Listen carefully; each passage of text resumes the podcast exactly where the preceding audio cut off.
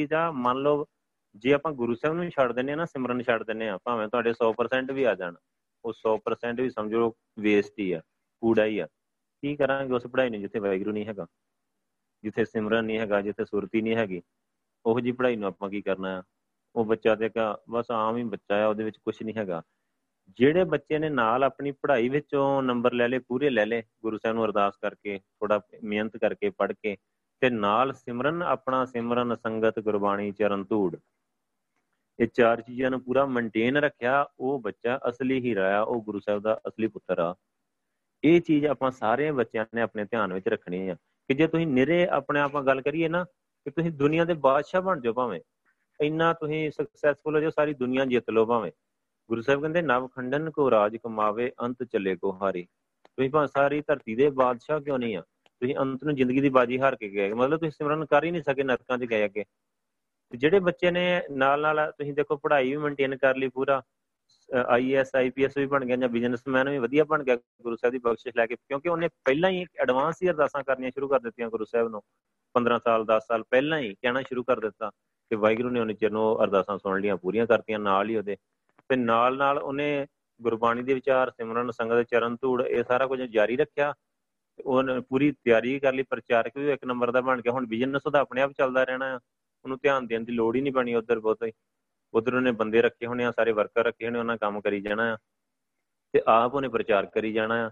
ਉਹ ਦੋਹੀਂ ਪਾਸੇ ਸਕਸੈਸਫੁਲ ਹੋ ਗਿਆ ਕਿ ਨਹੀਂ ਹੋ ਗਿਆ? ਸੋ ਆਪਾਂ ਇਦਾਂ ਦੇ ਬੱਚੇ ਬਣਨਾ ਆ। ਇੰਨਾ ਸਮਾਰਟ ਵਰਕ ਕਰਨਾ ਆ। ਆਪਾਂ ਇੰਨੇ ਸਮਾਰਟ ਬਣਨਾ ਆ।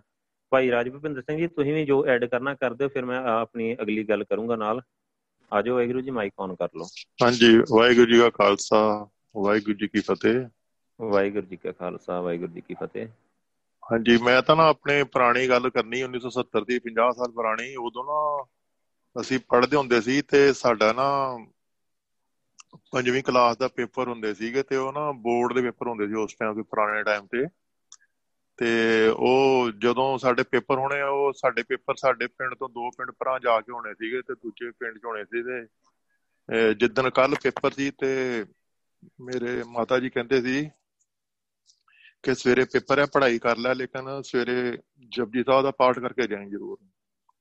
ਤੇ ਮੈਂ ਉਹਨਾਂ ਦੀ ਗੱਲ ਮੰਨ ਲਈ ਤੇ ਆਪਾਂ ਸਵੇਰੇ ਜਪਜੀ ਸਾਹਿਬ ਦਾ ਪਾਠ ਕੀਤਾ, ਅਰਦਾਸ ਕੀਤੀ ਤੇ ਪੇਪਰ ਚਲੇ ਗਏ। ਤੇ ਜਦੋਂ ਪੇਪਰ ਦੇ ਕੇ ਆਇਆ ਤੇ ਜਿੰਨਾ ਮੈਨੂੰ ਪੇਪਰ ਦੀ ਆਸ ਸੀ, ਉਸ ਤੋਂ ਵਧੀਆ ਪੇਪਰ ਹੋਇਆ ਮੇਰਾ। ਤੇ ਉਹਦੇ ਨਾਲ ਉਹ ਮੇਰਾ ਪਹਿਲਾ ਦਿਨ ਸੀਗਾ ਪਾਠ ਕਰਨ ਦਾ ਤੇ ਉਹ ਉਹ ਤੋਂ ਬਾਅਦ ਫਿਰ ਮੈਂ ਆਪਣਾ ਪਾਠ ਕਰਨਾ ਸ਼ੁਰੂ ਕਰਤਾ। ਇਸੇ ਤਰ੍ਹਾਂ ਹੀ 8ਵੀਂ ਦੇ ਪੇਪਰ ਹੋਏ ਬੋਰਡ ਦੇ, ਉਦੋਂ ਵੀ ਫਿਰ ਮੈਂ ਪਾਠ ਕਰਦਾ ਕਰਕੇ ਹੀ ਜਾਂਦਾ ਹੁੰਦਾ ਸੀਗਾ ਤੇ ਪੇਪਰ ਵਧੀਆ ਹੁੰਦੇ ਸੀ। ਔਰ ਜਦੋਂ ਮੈਂ 10ਵੀਂ ਚ ਹੋ ਗਿਆ, ਗੁਰੂ ਮਹਾਰਾਜ ਨੇ ਮੈਨੂੰ ਬਖਸ਼ਿਸ਼, ਆਪਣੇ ਆਪ ਅੰਦਰੋਂ ਮੱਤ ਆ ਗਈ ਕਿ ਜਦੋਂ ਉਹਨੂੰ ਕੁਐਸਚਨ ਪੇਪਰ ਮਿਲਦਾ ਹੁੰਦਾ ਸੀ ਪੇਪਰਾਂ ਵਿੱਚ, ਤਾਂ ਮੈਂ ਪੇਪਰ ਨਹੀਂ ਦੇਖਦਾ ਸੀ। ਮੈਂ ਪੇਪਰ ਨੂੰ ਮੱਥੇ ਨਾਲ ਲਾ ਲੈਂਦਾ ਹੁੰਦਾ ਸੀਗਾ ਤੇ ਮੂਲ ਮੰਤਰ ਦਾ ਪਾਠ ਕਰਦਾ ਹੁੰਦਾ ਸੀ ਤੇ ਅਰਦਾਸ ਕਰਦਾ ਸੀ। ਕਿ ਸੱਚੇ ਪਾਤਸ਼ਾਹ, ਮਿਹਨਤ ਮੈਂ ਕੀਤੀ ਹੈ, ਪਰ ਹੁਣ ਤੂੰ ਅੱਗੇ ਸਹਾਈ ਹੋਣਾ ਤਾਂ ਉਦੋਂ ਹੀ ਉਹ ਜਿਹੜੇ ਮੇਰੇ ਪੇਪਰ ਹੁੰਦੇ ਸੀਗੇ, ਬਹੁਤ ਵਧੀਆ ਹੁੰਦੇ ਸੀਗੇ।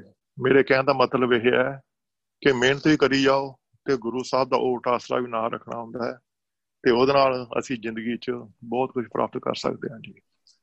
ਵਾਹਿਗੁਰੂ ਜੀ ਕਾ ਖਾਲਸਾ, ਵਾਹਿਗੁਰੂ ਜੀ ਫਤਿਹ। ਵਾਹਿਗੁਰੂ ਜੀ ਕਾ ਖਾਲਸਾ, ਵਾਹਿਗੁਰੂ ਜੀ ਕੀ ਫਤਿਹ। ਬਿਲਕੁਲ ਵਾਹਿਗੁਰੂ ਜੀ ਬੱਚਿਓ ਇਸ ਗੱਲ ਦਾ ਬਹੁਤ ਖਿਆਲ ਰੱਖਣਾ ਆਪਾਂ।